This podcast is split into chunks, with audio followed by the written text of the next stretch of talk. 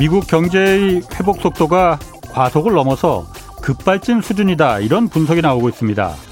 미국의 중앙은행격인 연방준비제도는 올해 미국의 경제 성장률을 6.5%로 당초 예상보다 크게 올려잡았고 일부 투자은행들은 7%를 넘어설 수도 있다고 전망하고 있습니다.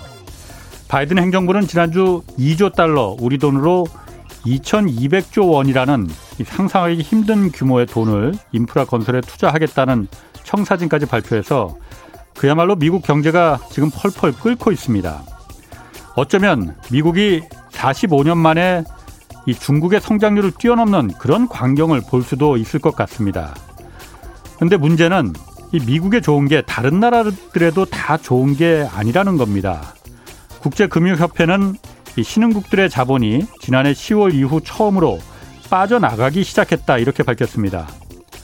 경제가 빨리 회복돼서 금리가 올라간 미국으로 이 신흥국들의 자본이 이탈하기 시작한 겁니다. 이 때문에 러시아와 브라질, 터키가 기준 금리를 올렸고 특히 터키 같은 경우에는 19%까지 올리면서 자본 유출을 막고 있습니다. 아, 제 조업이 뒷받침하고 있는 우리의 경우 뭐 수출이 기대 이상으로 지금 잘 되고 있는 데다 경상수지 흑자도 계속 이어지고 있어서 이 신흥국가는 상황이 좀 다르긴 합니다. 하지만 우리의 경기 회복 속도가 이 미국의 급발진적 회복 속도를 따라가지 못하면 금리와 물가 인상이라는 복병을 만날 수도 있습니다. 무엇보다 지금은 가계 부채를 최대한 줄여놓아야 할 때입니다. 네, 안녕하십니까. 경제와 정의를 다 잡는 홍반장 KBS 기자 홍사원입니다. 홍사원의 경제쇼 출발합니다. 유튜브 오늘도 함께 갑시다.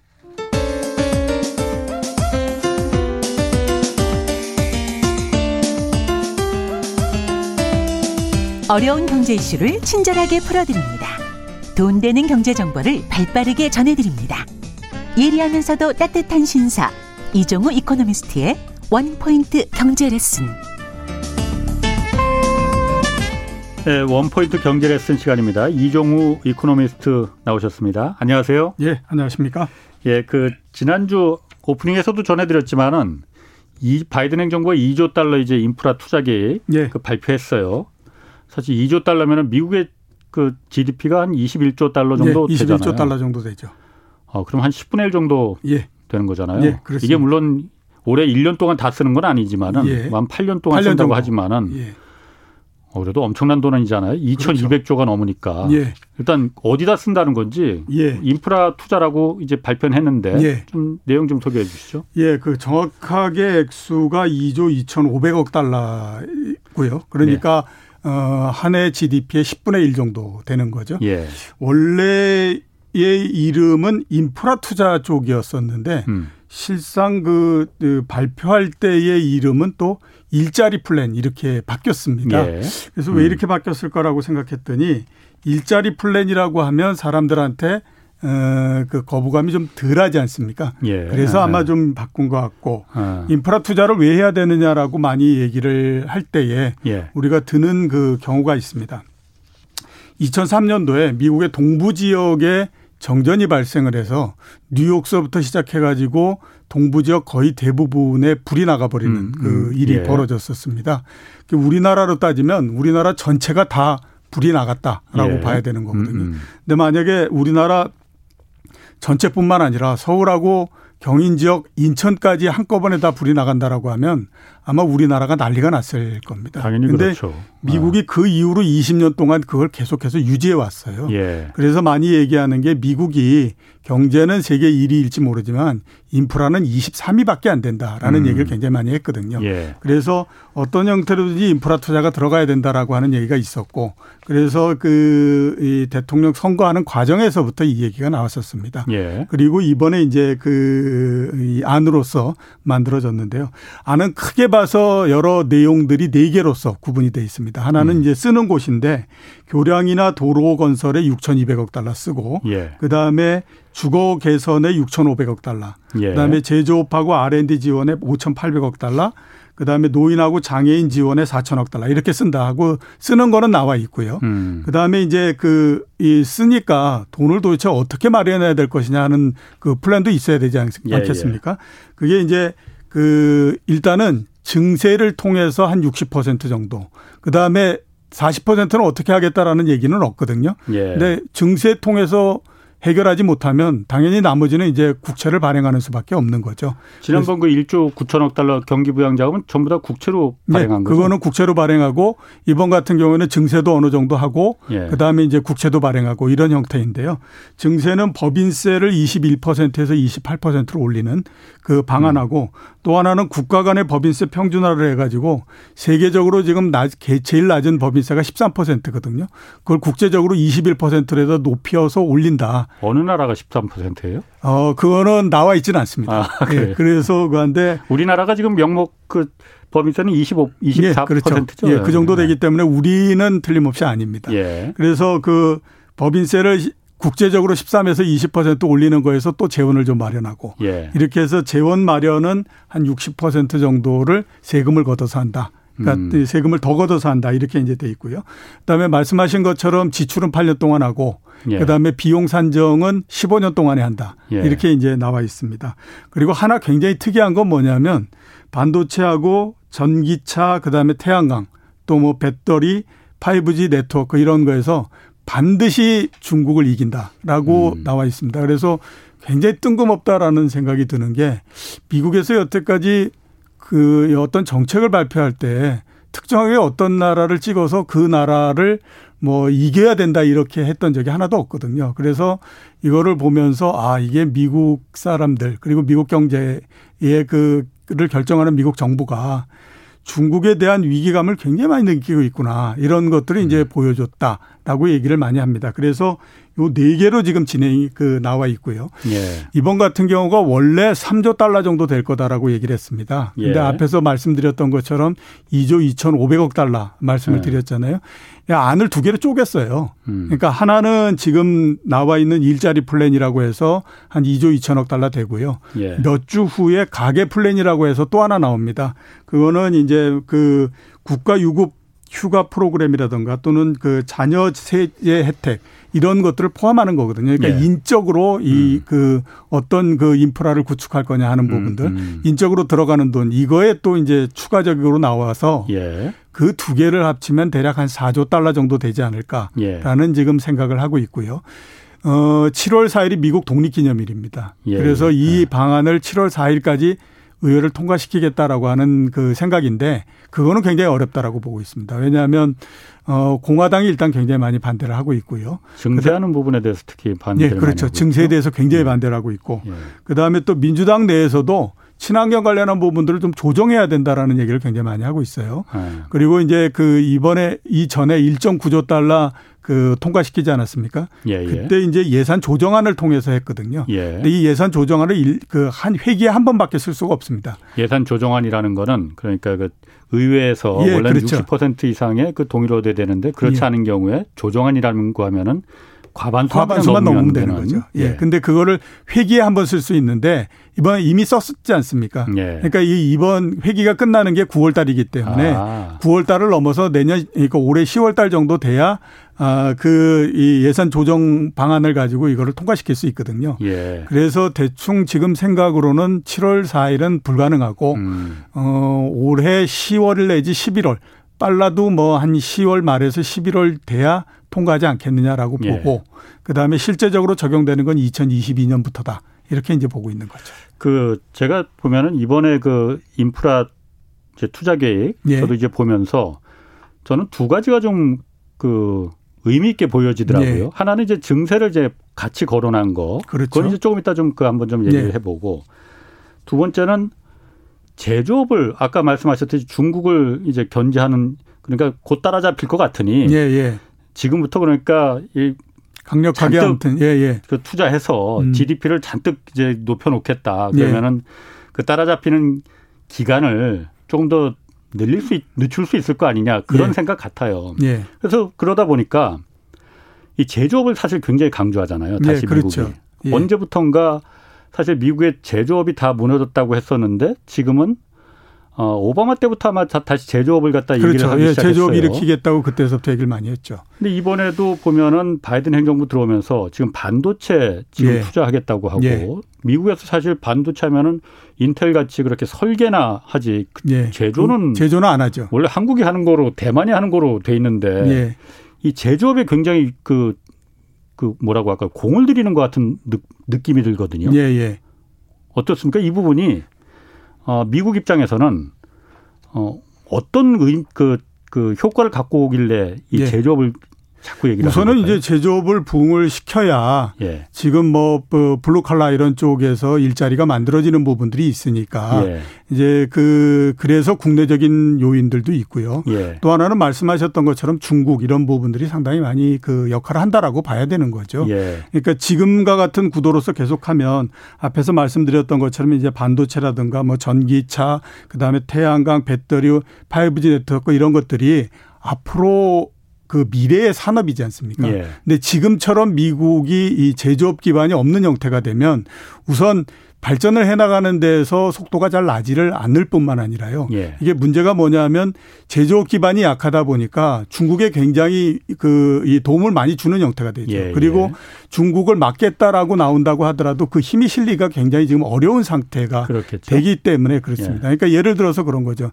지금 이제 가장 현안이 되고 있는 것이 반도체이기 때문에 예. 반도체 우리나라까지도 다 포함해 가지고 일본 뭐 해서 음. 블록을 만들어서 중국의 반도체가 못 들어가게 기술도 네. 못 들어가고 또 뭐 미국의 기술을 쓴 반도체는 못 들어가게 하겠다라고 이렇게 에 지금 나오고 있는데 그러면 문제가 뭐가 되냐면요. 중국도 타격을 받겠지만 또 굉장히 많이 타격을 받는 게 애플을 비롯해서 중국의 공장을 가지고 있는 미국의 다국적 기업들이 모두 다 어, 굉장히 어려워지는 거죠. 예. 그러니까 뭐 애플에 들어가는 반도체는 예외로 한다. 이거는 있을 수가 없는 그렇겠지. 일이지 않습니까? 예, 예, 예, 그러니까 이게 중국을 제재하려고 하는데 제재하는 방안 자체도 미국의 제조업이 강하지 않는 않게 되면 음. 그 효과가 굉장히 떨어질 수밖에 없는 거죠. 그러면은 미국이 이제 제조업을 그 다시 부흥시키겠다고 하는 건 제가 이해가 뭐 가요. 제가 네. 미국 대통령이라도 그렇게 할 것 같아. 예, 그렇죠. 그게 맞는 길이라고 이제 다시 어 옛날에 우리가 잘못된 길을 갔었네라고 예. 이제 지금 이제 반대하고 다시 유턴을 하는 건 맞는 것 같은데 그러면 한국의 입장에서 어쨌든 한국을 우리는 이제 제조업을로 먹고 사는 나라 아닙니까? 그리고 예. 제조업이 뒷받침이 됐었기 때문에 그나 지금 어쨌든 그 금융 위기나 경제 위기를 어 이겨낼 수 있었다라고 하는데 예. 앞으로는 미국이 정말 제조업에 다시 그 옛날로 다시 뛰어든다고 하면은 예. 썩어도 준치라고 하는데 예. 우리 영향 없겠습니까?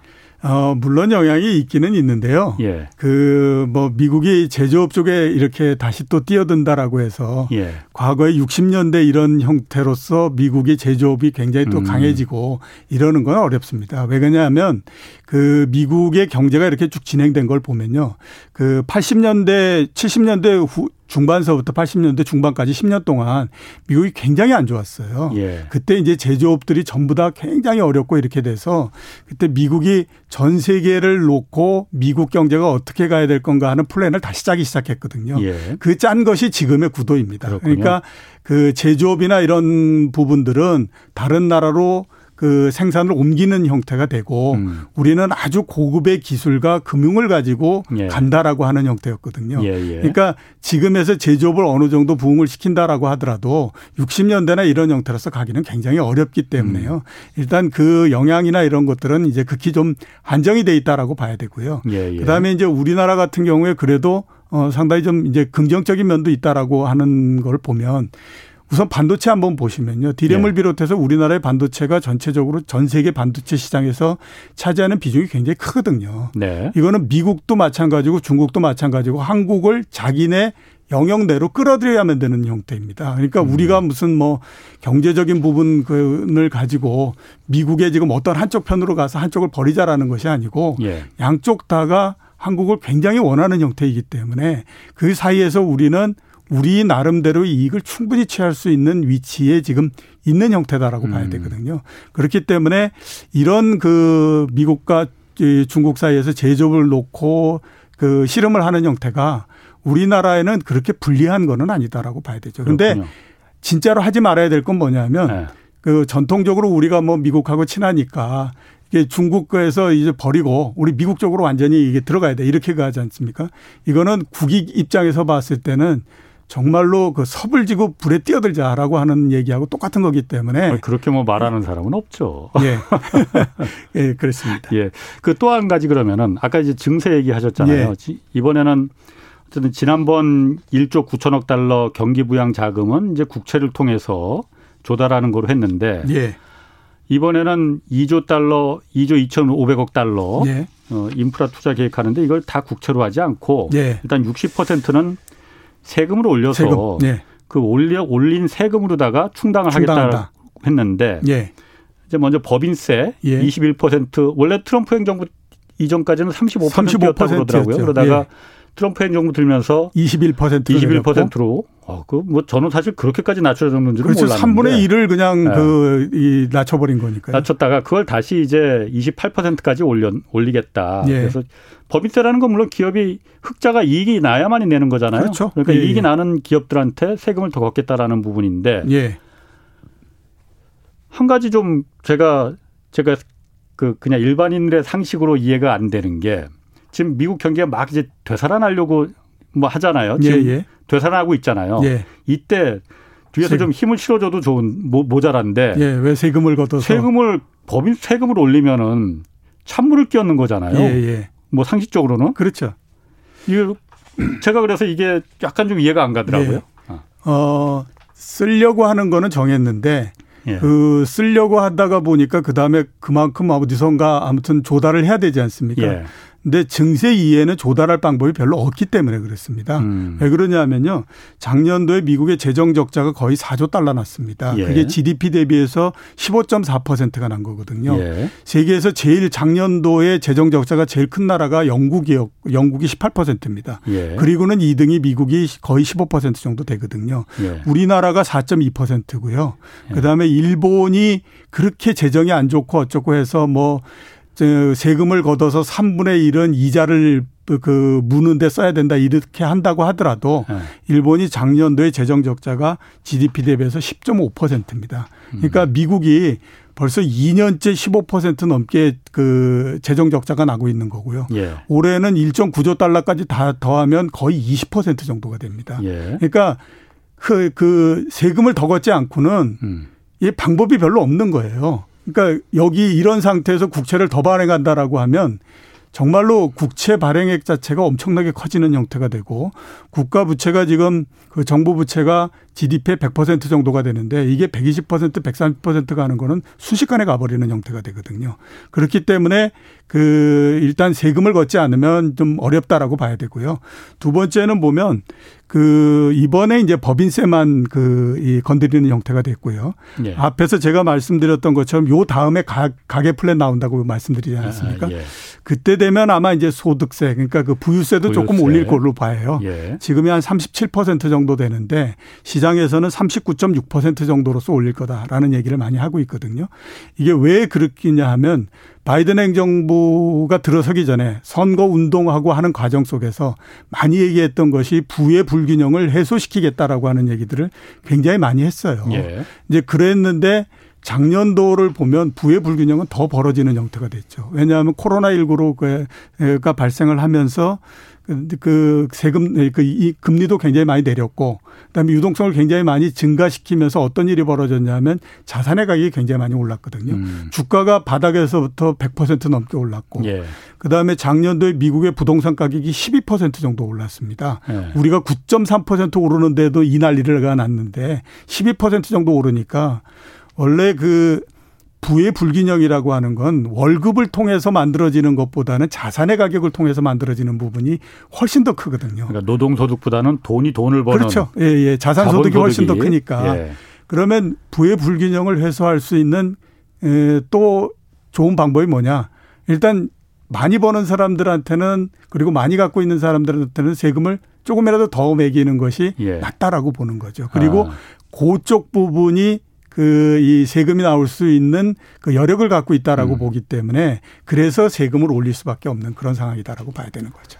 그 바이든 행정부가 그러니까 아까 부유세 말씀하셨지만은 아 소유 소득세 말씀하셨지만 다 소득세를 올리겠다는 게 아니고 그렇죠. 예, 예. 연소득이 40만 달러를 예, 기준으로 예, 예. 하겠다고 그러더라고요. 그러니까 한 1년 연봉이 한 4억에서 5억 4억, 사이 예, 예, 5억 정도 그 이상 되는 사람들은 이제 소유 소득세를 좀 더 내라. 예. 그 이하는 세금 올리지 않겠다라는 예. 부분에서 아까 말씀하신 대로 이번 코로나라는 이 그 전염병 사태를 계기로 해서 미국 사태 그 어떤 고질적인 그 병폐 중 병폐라고 말하기보다는 그 하여튼 부의 불균형 예, 예. 이 부분을 한번 고쳐보겠다라는 예. 의지가 들어있는 것 같아요. 예, 그 의지가 좀 들어있다라고 봐야 되고요. 그 다음에 예. 지금 미국의 부의 불균형이라고 하는 거는 이제는 치유하지 않으면 정말로 굉장히 어려, 그 뭔가 이게 사고가 나기 일보 직전 음. 수준까지 음. 올라가 있기 때문에 예, 예 그, 그랬습니다. 이게 그 부의 불균형도 어느 정도 이게 수정이 되지 않으면 앞으로 경기가 굉장히 안 좋은 형태가 돼버릴 가능성이 음. 높기 때문에 그렇거든요.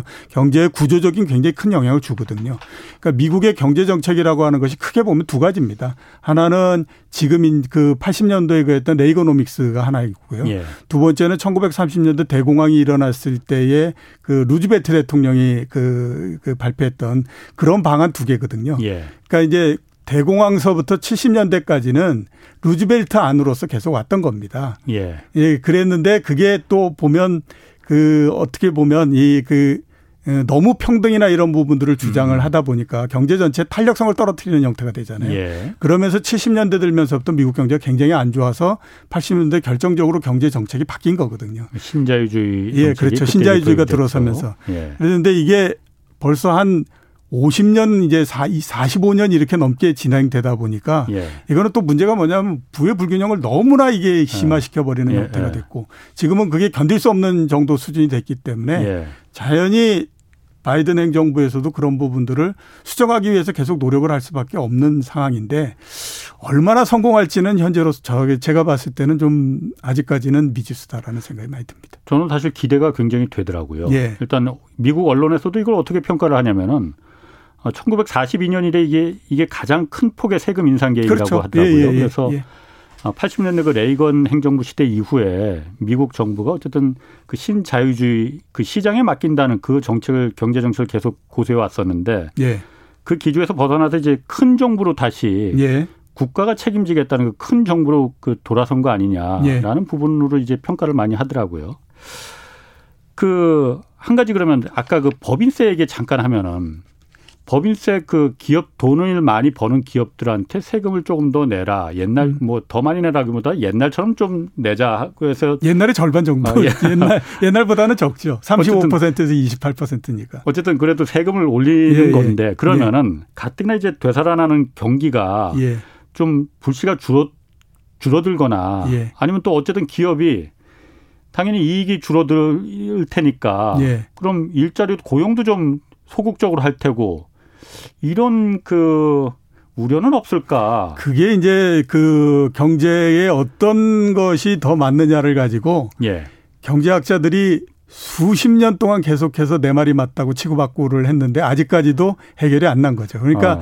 어, 세금을 많이 걷는 것이 좋으냐, 세금을 예. 적게 걷는 것이 좋으냐. 그러니까 예. 세금을 많이 정부가 많이 걷어서 그 다음에 그걸 가지고 정부 주도하에 음. 경제 정책을 피게 되면 정부 주도하에서 뭐 한다고 하더라도 일단 전체적으로 투자 수요도 늘어나고 어 그게 시간이 지나면 어 경제가 좋아지기 때문에 소비도 늘어나고 이런 예. 형태로서 가는 거 아니냐라고 예. 하는 쪽이 한쪽이고요.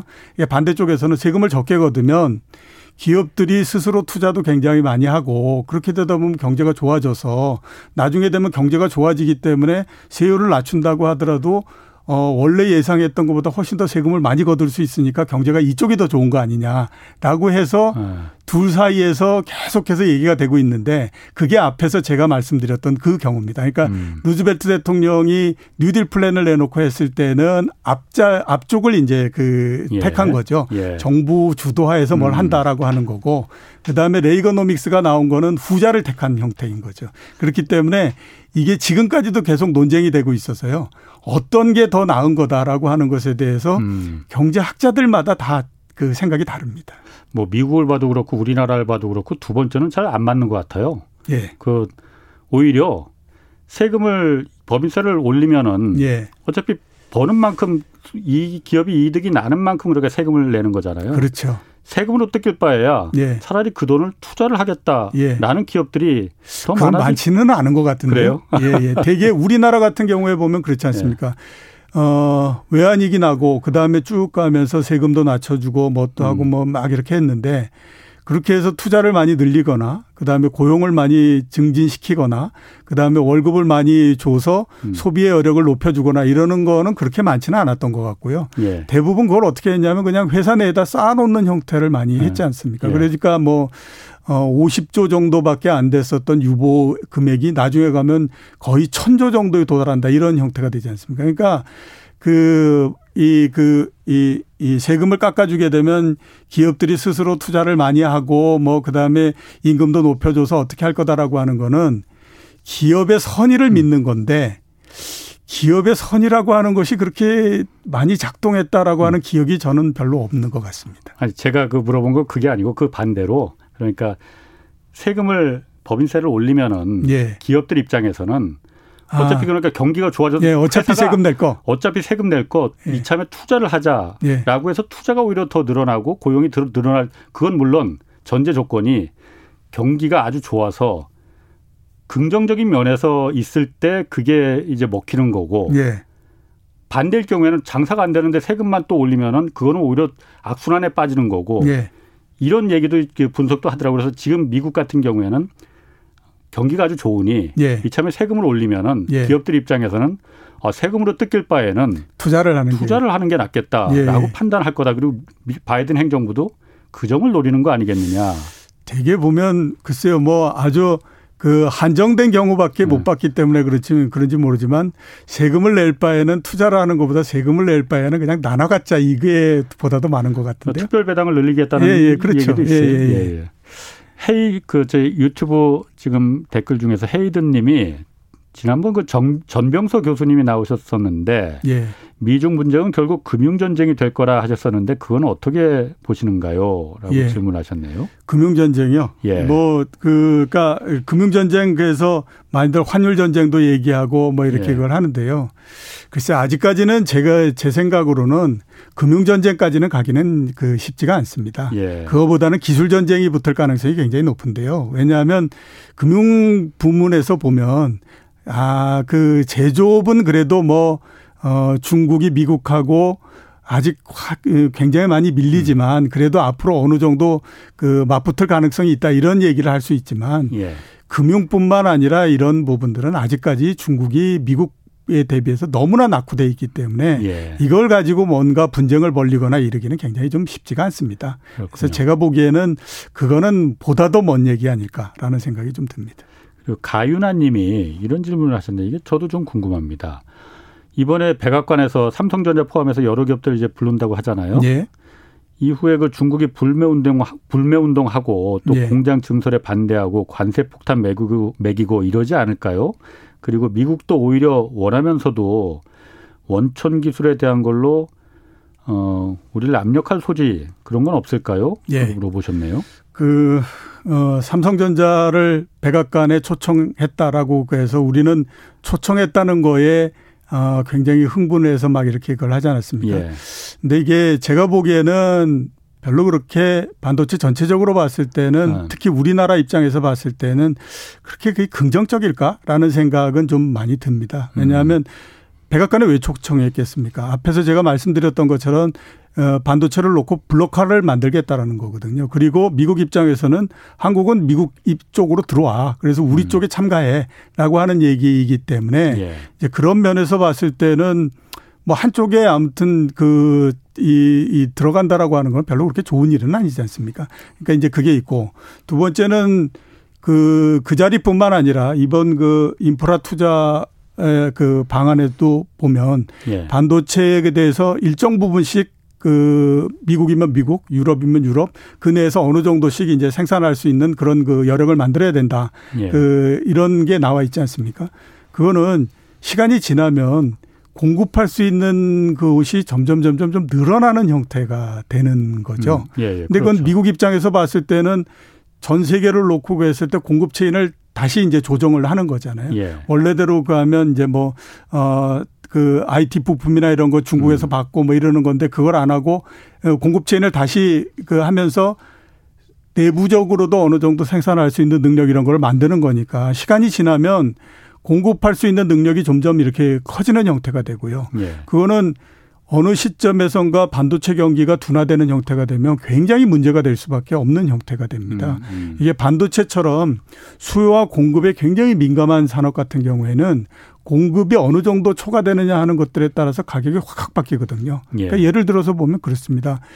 2018년도하고 2019년도에 SK 하이닉스 이익을 보면요. 2019년도 이익이 2018년도 이익의 10분의 1밖에 안 됩니다. 예. 그러니까 보통의 자동차 회사나 이런 그러게. 경우 같은 경우에는 어, 그렇게 이익의 변동이 그렇게 심하지 않거든요. 아. 근데 이, 이와 같은 경우에는 수요와 공급에 따라서 가격이 엄청나게 바뀔 뿐만 아니라 이익이 엄청나게 바뀌어 버리는 형태가 예. 돼요.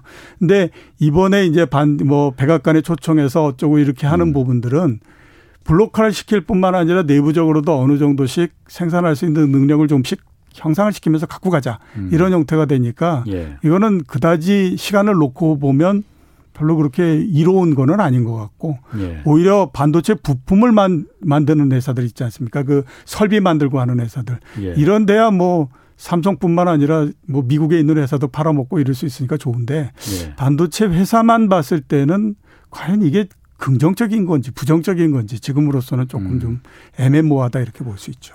사실 지금 미국뿐만이 아니고 중국도 마찬가지 입장, 어, 마찬가지를 우리한테 요구하고 있으니까. 예, 그렇죠. 참, 그건 좀 두고 보죠. 뭐. 예.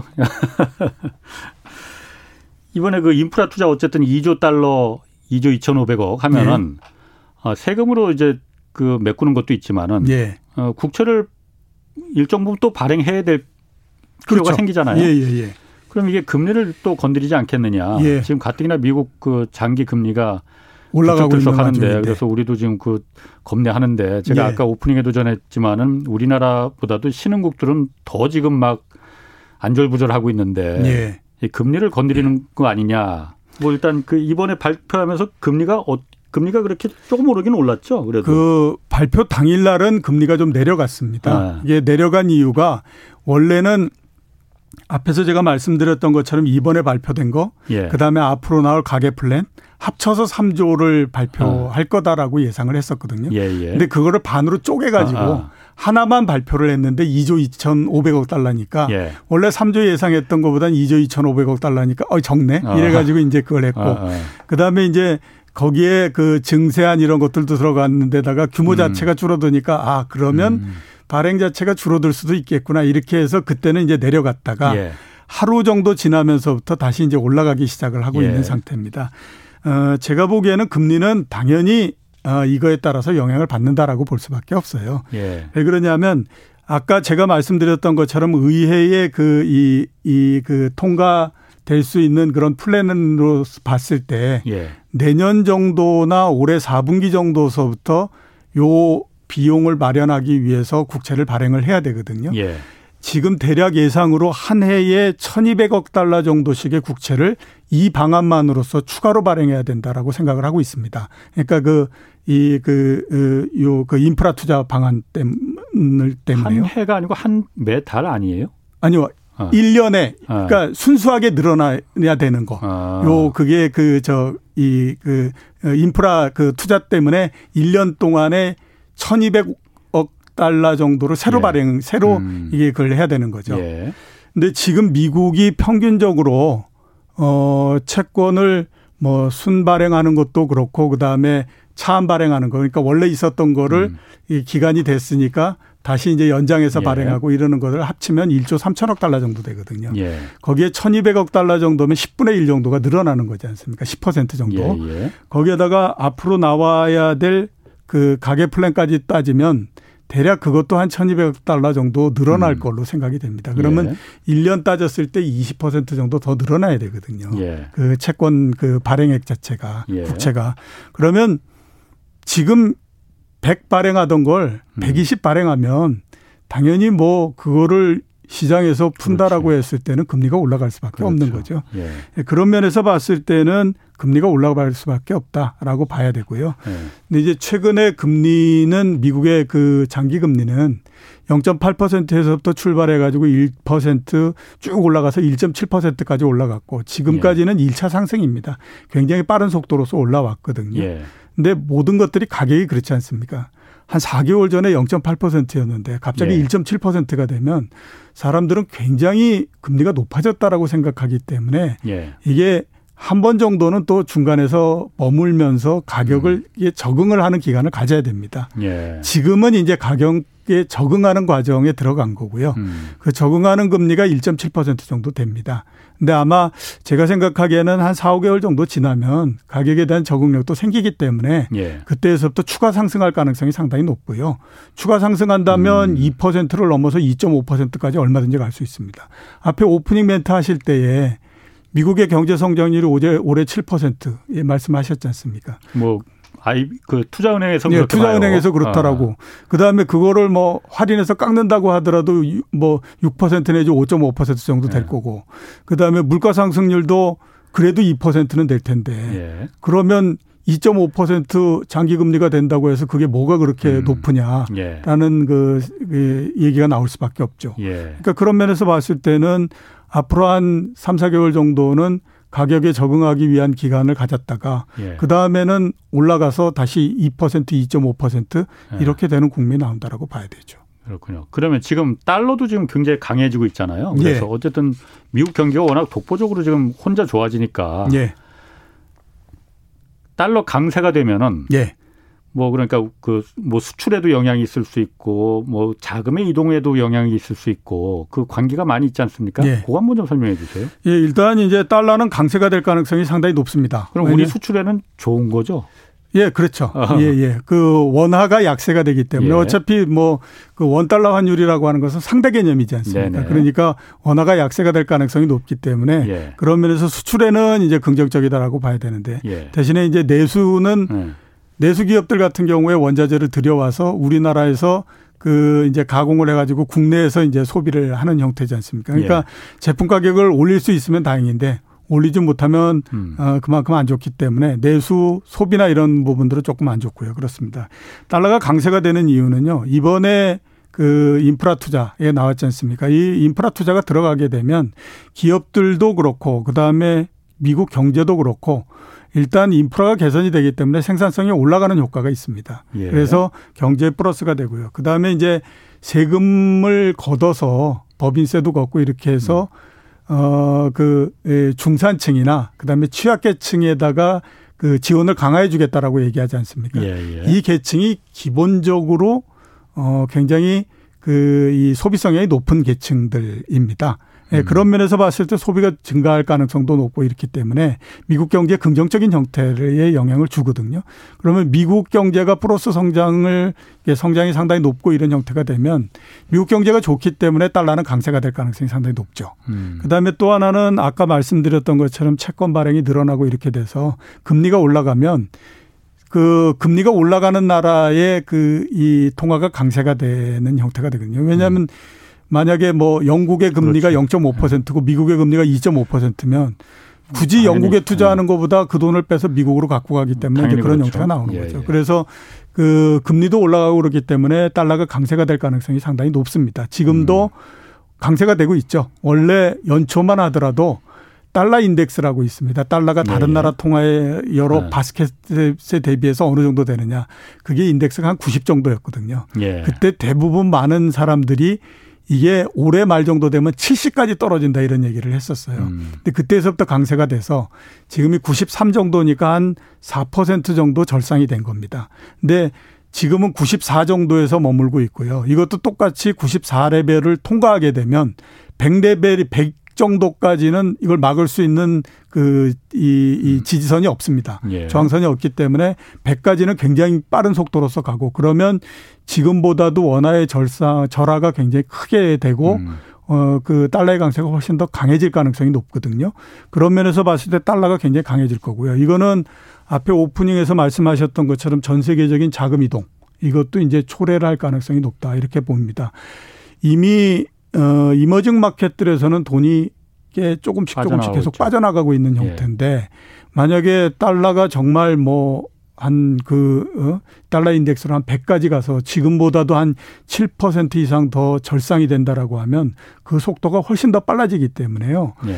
어, 그렇게 되면 어떤 문제가 발생하냐면 올해 신흥국 어디에선가 위기가 발생할 가능성이 굉장히 높고요. 뭐 항상 그래 왔지 않습니까? 예, 그렇죠. 예. 그리고 그 1번 주자가 될 거다라고 지금 예상하고 있는 곳이 터키인 터키. 거죠. 예. 다들 그렇게 얘기합니다. 예. 예. 그렇습니다. 그러니까 과거에 어, 남유럽이 한번 당해 그 직격탄을 맞았고 예. 그다음에 남미, 예. 그다음에 최근에 2015년에 중국, 중국. 이번에는 아마 터키가 될 것이다라고 다들 얘기를 하더라고요. 예, 예. 어. 5336님이 미국은 국가 재정을 우리나라 같은 약한 우방들에게 재산을 투자하게 하여 빼앗으면 안, 안 빼앗으면 되지요.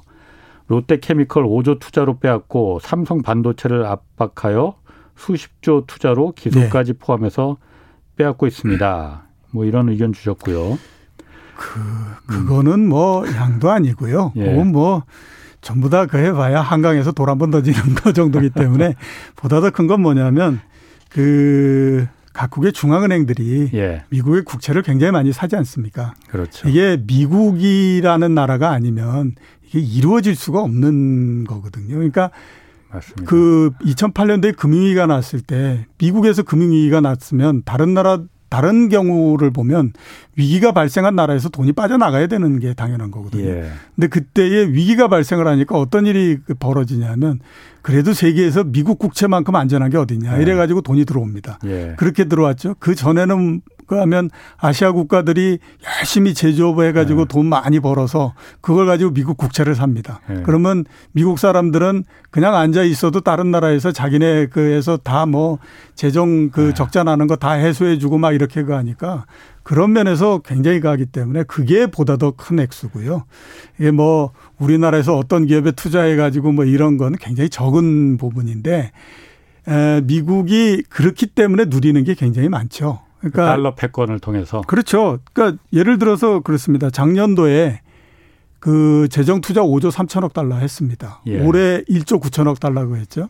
지금 그 2조 2천억 달러 하죠. 예. 앞으로 또 1조 8천억 달러 하면 작년도서부터 합치면 11조 2천억 달러입니다. 예. 그러면 GDP의 50% 정도 되잖아요. 예. 세상에 어느 나라가 예. 이렇게 할 수 있는 나라가 어디 있겠어요. 어. 이게 그 미국이 세계 경제에 그 패권을 쥐고 있고 그다음에 달러가 세계 기축 통화이기 때문에 네.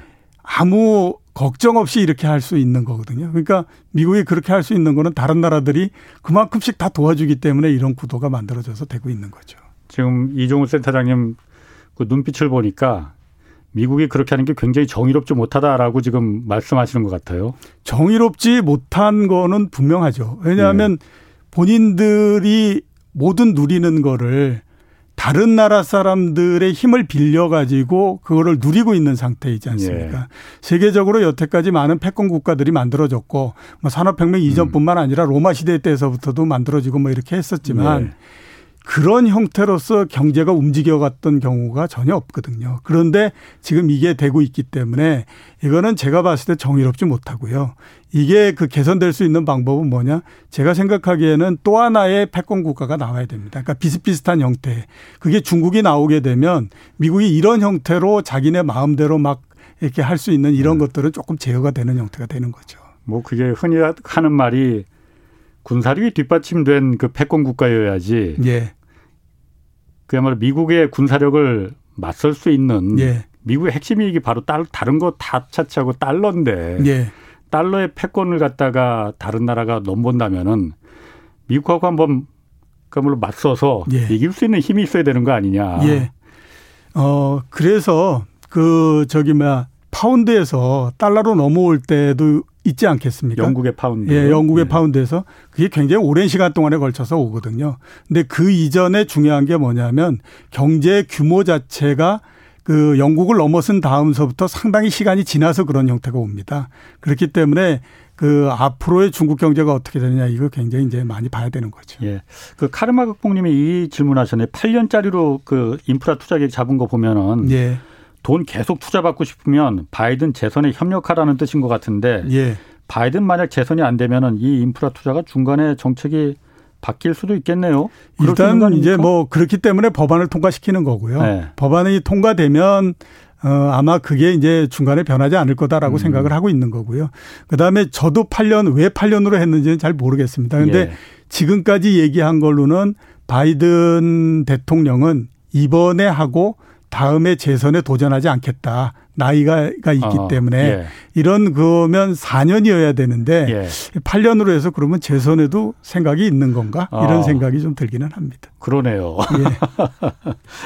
이번 그럼 인프라 투자 계획 발표하면서 주식 시장은 굉장히 하여튼 hot했어요. 예, 그렇죠. 굉장히 올랐잖아요. 예, 특히 예, 예. 보면은 애플, 아마존 이런 big tech 기업이 굉장히 올랐거든요. 예. 인프라 기업 이런 거보다도. 예, 그런 거보다도.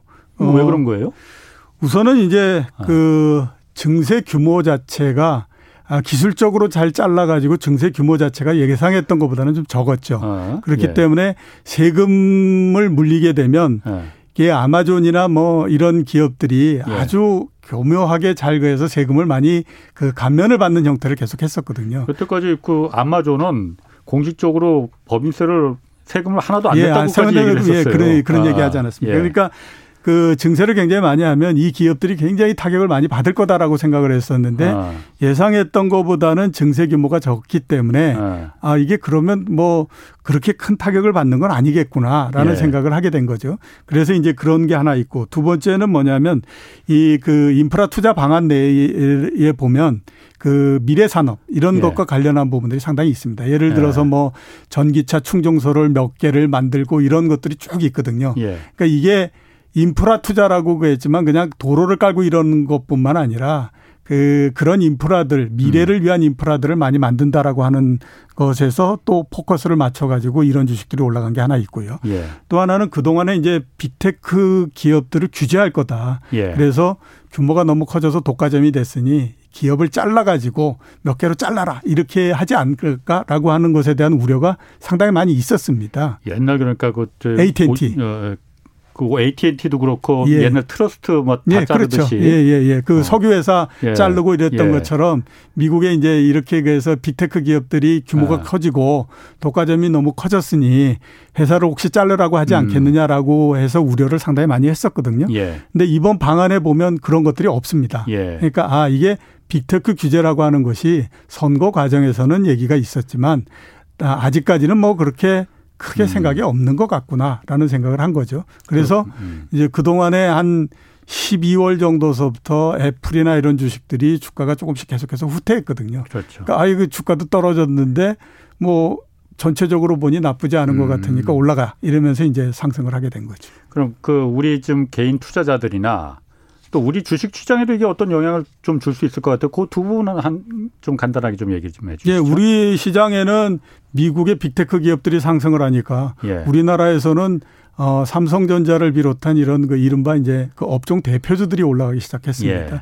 그거는 빅테크 기업들하고 이 기, 그 우리나라의 그 업종 대표주가 그동안에 같은 그, 이, 이 시간에 예, 움직였기 때문에 예.